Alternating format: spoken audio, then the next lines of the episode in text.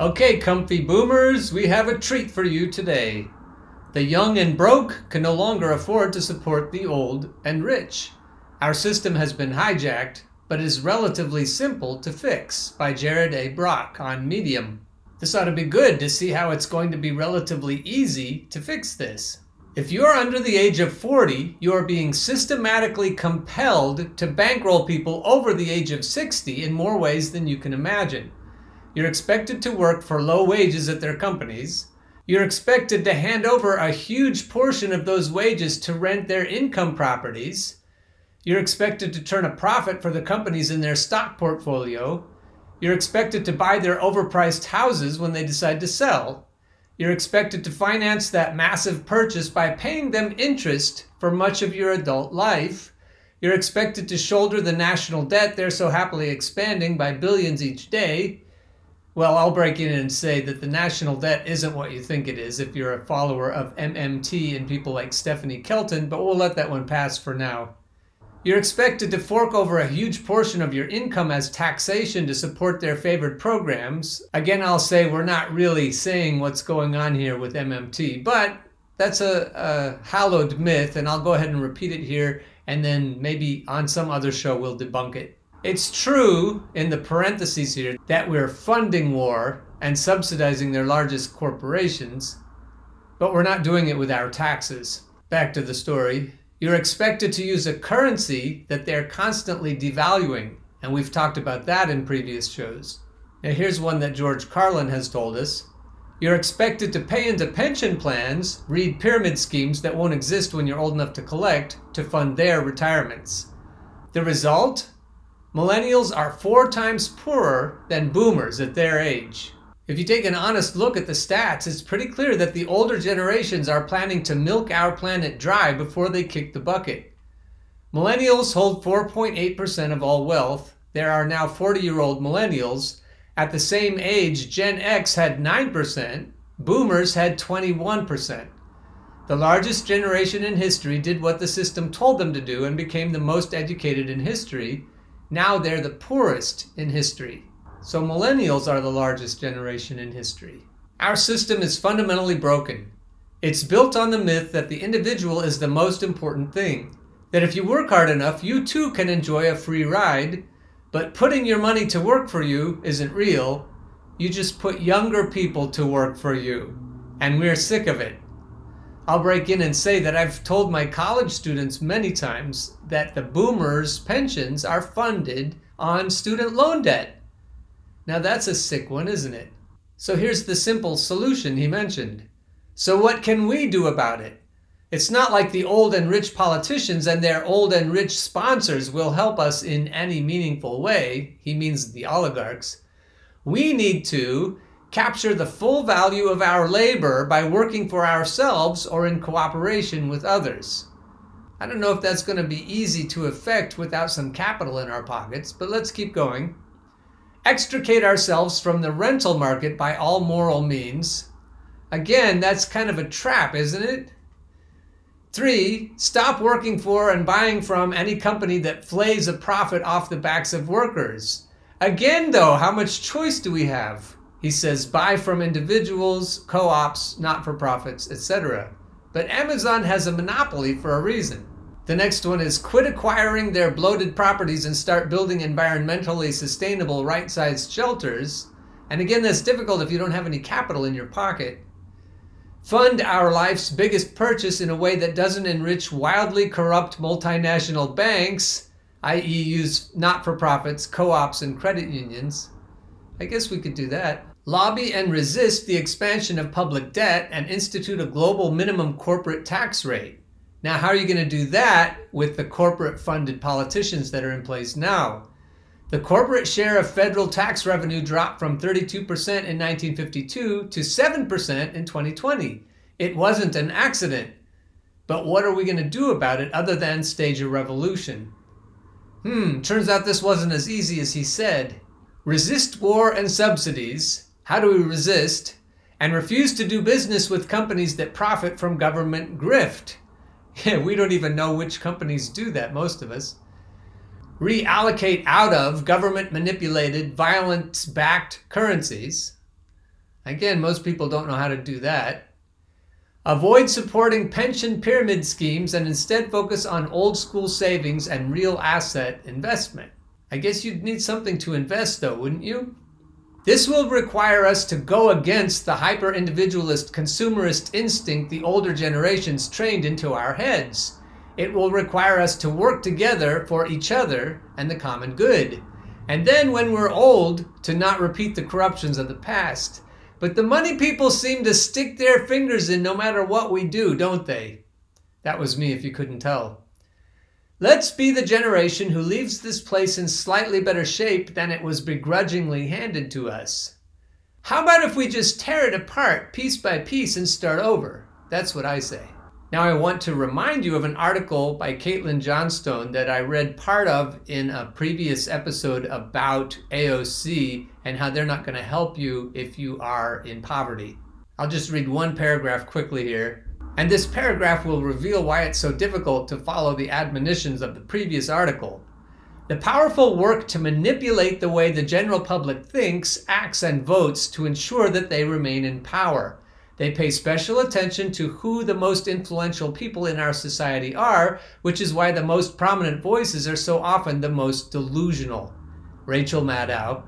There are filters in place designed to keep anyone from rising to positions of influence if they don't support the consensus worldview promoted by the oligarchic empire, and once they do rise to influence, they are actively herded into echo chambers, which reinforce that worldview. So keep that thought in your head as we go on here. Monopoly isn't a game, it's a prophecy. Now that's an idea that you should hold on to, because this is scary shit. We are living out the insidious rules in real time by Jared A. Brock. And you can see how this experience he's about to describe informed his previous article. I had a wonderful childhood and wonderful parents, but there is one semi-traumatic memory that has burned itself into my brain. The times when my father essentially forced my family to play the board game Monopoly. My dad's rationale was sound. It was important for his children to learn about money and mortgages and renting and borrowing and how horrible their lives would become as they wasted their prime decades giving a large portion of their hard-earned after-tax income to passive extractor landlords and bankers. It worked. The board game's origin can be traced back to the early 1900s when an anti-monopolist named Lizzie Phillips invented a board game called the Landlord's Game to expose the horrible effects of land concentration in the hands of private monopolies and definitively prove that rents enriched property owners and impoverished tenants. The game had two sets of rules. Anti-monopolists were rewarded for creating real wealth, while monopolists were rewarded for creating monopolies and crushing opponents. Take a guess who won. Modern economic life is far worse than Monopoly. In the game, everyone gets a nest egg to start. In life, the poor start with nothing and the rich start with everything. In the game, people all earn the same money on their journey. In life, CEOs can earn up to 434 times their average worker. In the game, all the land is available for purchase. In life, all the property is already taken. In the game, people can buy vacant land and build houses on it. In life, undeveloped properties are now locked by monopolist cartels, typically called city councils, who wield zoning rules that largely forbid individual house development, especially if it's a planet-friendly, environmentally sustainable alternative dwelling. So Jared, you're figuring out that you can't do what you told us to do in your previous article. In the game, people can't stop you from building a house. In life, monopolists make truly affordable human shelter impossible. And it's about to get worse. The prophecy. As the game of Monopoly progresses, every property with a house on it is eventually turned into a passive rental property. This is already the lived reality for America's 115.4 million renters who fork over their hard-earned after-tax dollars to 23.7 million extractive landlords. But that's only half the prophecy. The century-old game predicted, with terrifying accuracy, something that no one in the 1900s could have foreseen becoming a reality. That in time, after every owner-occupied house had fallen to the landlord, every rental would be transformed into a hotel. Enter Airbnb, the emerging monopoly that will likely go down in history as the most dangerous and society-shattering company ever created. As landlords convert their properties to Airbnbs, and holiday companies buy up collections of Airbnbs, and hedge funds use outrageous leverage to buy up portfolios of holiday companies, and sovereign wealth funds swallow hedge funds whole, it's no wonder that the average house will cost $10 million in 50 years. What's that you say? The average house will cost $10 million in 50 years? House prices used to be based on the maximum amount that an area's average local buyer could afford to mortgage over 25 to 40 years. Under the rapidly emerging monopoly paradigm, a house's value is now the maximum amount of daily rental income that can be extracted from it by a global institutional investor multiplied by maximal institutional leverage. And that, friends, is the truth. The end game. Here's the prophecy. Ironically, Lizzie Phillips' self-published Landlord's Game was eventually stolen and rebranded by a man named Charles Darrow, who became the world's first board game millionaire when he sold the rights to Parker Brothers, who went on to acquire 1,800 other games and sue anyone who tried to create an anti-monopoly game. This is irony. Parker Brothers was eventually acquired by General Mills, and in 1991, the massive $13 billion games monopoly Hasbro ate Parker Brothers whole. Today, Hasbro itself is owned by even bigger entities, including JP Morgan, Vanguard, and the world's largest asset manager, the $9 trillion firm BlackRock. So now Jared's about to get to a point that I've made before. Games of Monopoly around my childhood dining room table always ended the same way, with all three kids screaming and crying and my mom shouting at my dad for following the rules and making us stay to the bitter end as he squeezed out every last dollar. Eventually, in a rage, one of us would swipe the entire game straight off the table and everyone would storm out, leaving my dad alone with a fistful of worthless money, no game to play, and no one left to play with. I don't know about you folks, but that sounds like the answer to me. If we stay on our current trajectory, that's exactly where we're headed. Now here's Caitlin again to tell us there's never been a better time to crush capitalism, notes from the edge of the narrative matrix. As you know about Caitlin, she's always telling us about narrative management, and she's continually proving to me that it really is like the matrix. It really is the matrix. The U.S. is on the brink of a massive eviction crisis, and the ecosystem is dying, and the world order is maintained by endless violence, and we're being rapidly transformed into a brainwashed slave class, but it was a small price to pay for some billionaires to pretend to be astronauts for a bit. I'm glad we've already read about the monopoly prophecy because it fits right in with what Caitlin is telling us here. There's nothing more enraging than a system which treats the homeless like the problem rather than the homelessness. There would be a lot more opposition to the emerging use of police robots if they called them robotic cops instead of robotic dogs. That's another article that she's written that I think you should also read. Every ruler since the dawn of history has been acutely aware that there are a lot more of us than there are of them, and that even their own forces could turn against them at any time. That's what makes robot technology so appealing to the oligarchic rulers of our age. That means we better knock that monopoly board over pretty quickly before the robots all come after us. Does that sound like the Matrix? Millions of highly traumatized men came home from the world wars and started families and poured all their trauma into the minds of their children. That trauma has been passed down through subsequent generations. That's the real lasting legacy of those wars, not the stuff in the movies. The only way to believe lesser evil strategizing works is to believe the two evils in question are actually two separate and distinct power structures operating in opposition to one another. And the next point follows from that one. It's cool how U.S. progressives are learning that the Democratic Party is a narrative management op designed to continually derail the possibility of economic justice in America. Ding, ding, ding!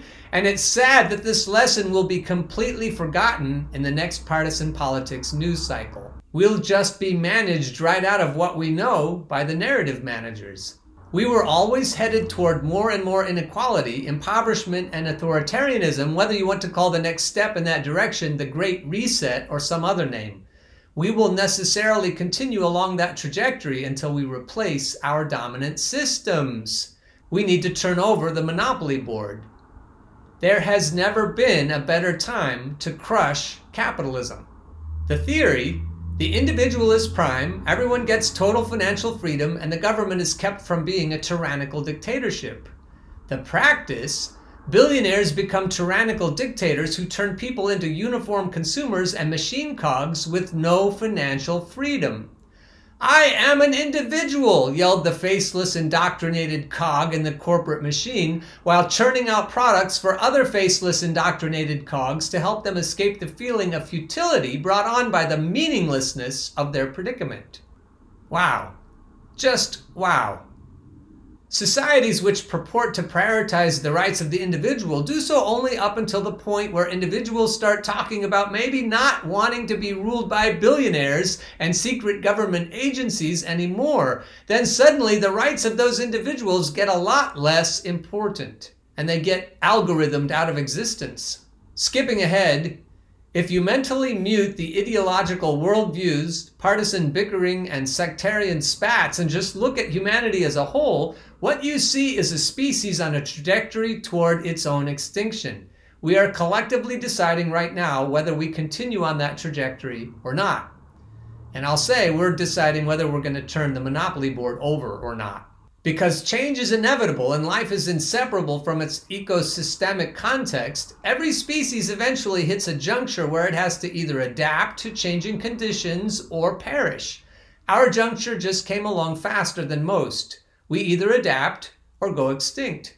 Because our adapt or die juncture came about as a result of our unwholesome relationship with our newly evolved capacity for abstract thought, our adaptation will necessarily need to take the form of moving from an unwholesome relationship with thought to a wholesome one. The good news is that we already know such a move is possible. The bad news is that up until now it's been fairly rare. A movement from a dysfunctional relationship with thought to a healthy one is what the phenomenon commonly referred to as spiritual enlightenment is. What's changed is that we are now being squeezed toward adaptation by the same kinds of pressures that other species have come under, which cause them to attain flight, camouflage, prehensile tails, etc. And we just might make it. Just throw sand in the gears of the machine and try to wake people up in whatever way you can. I wouldn't just throw sand in the gears. I would fucking dismantle that machine as soon as possible. But anyway, she says, throw sand in the gears of the machine and try to wake people up in whatever way you can. No one person can win this, but we can each shine a bit more light on things for others and make life a bit harder for the bastards. Let's not make it a bit harder. Let's take our guillotines to their houses. You can't do everything, but you can do your bit. Well, I want to be the one helping to carry the guillotine.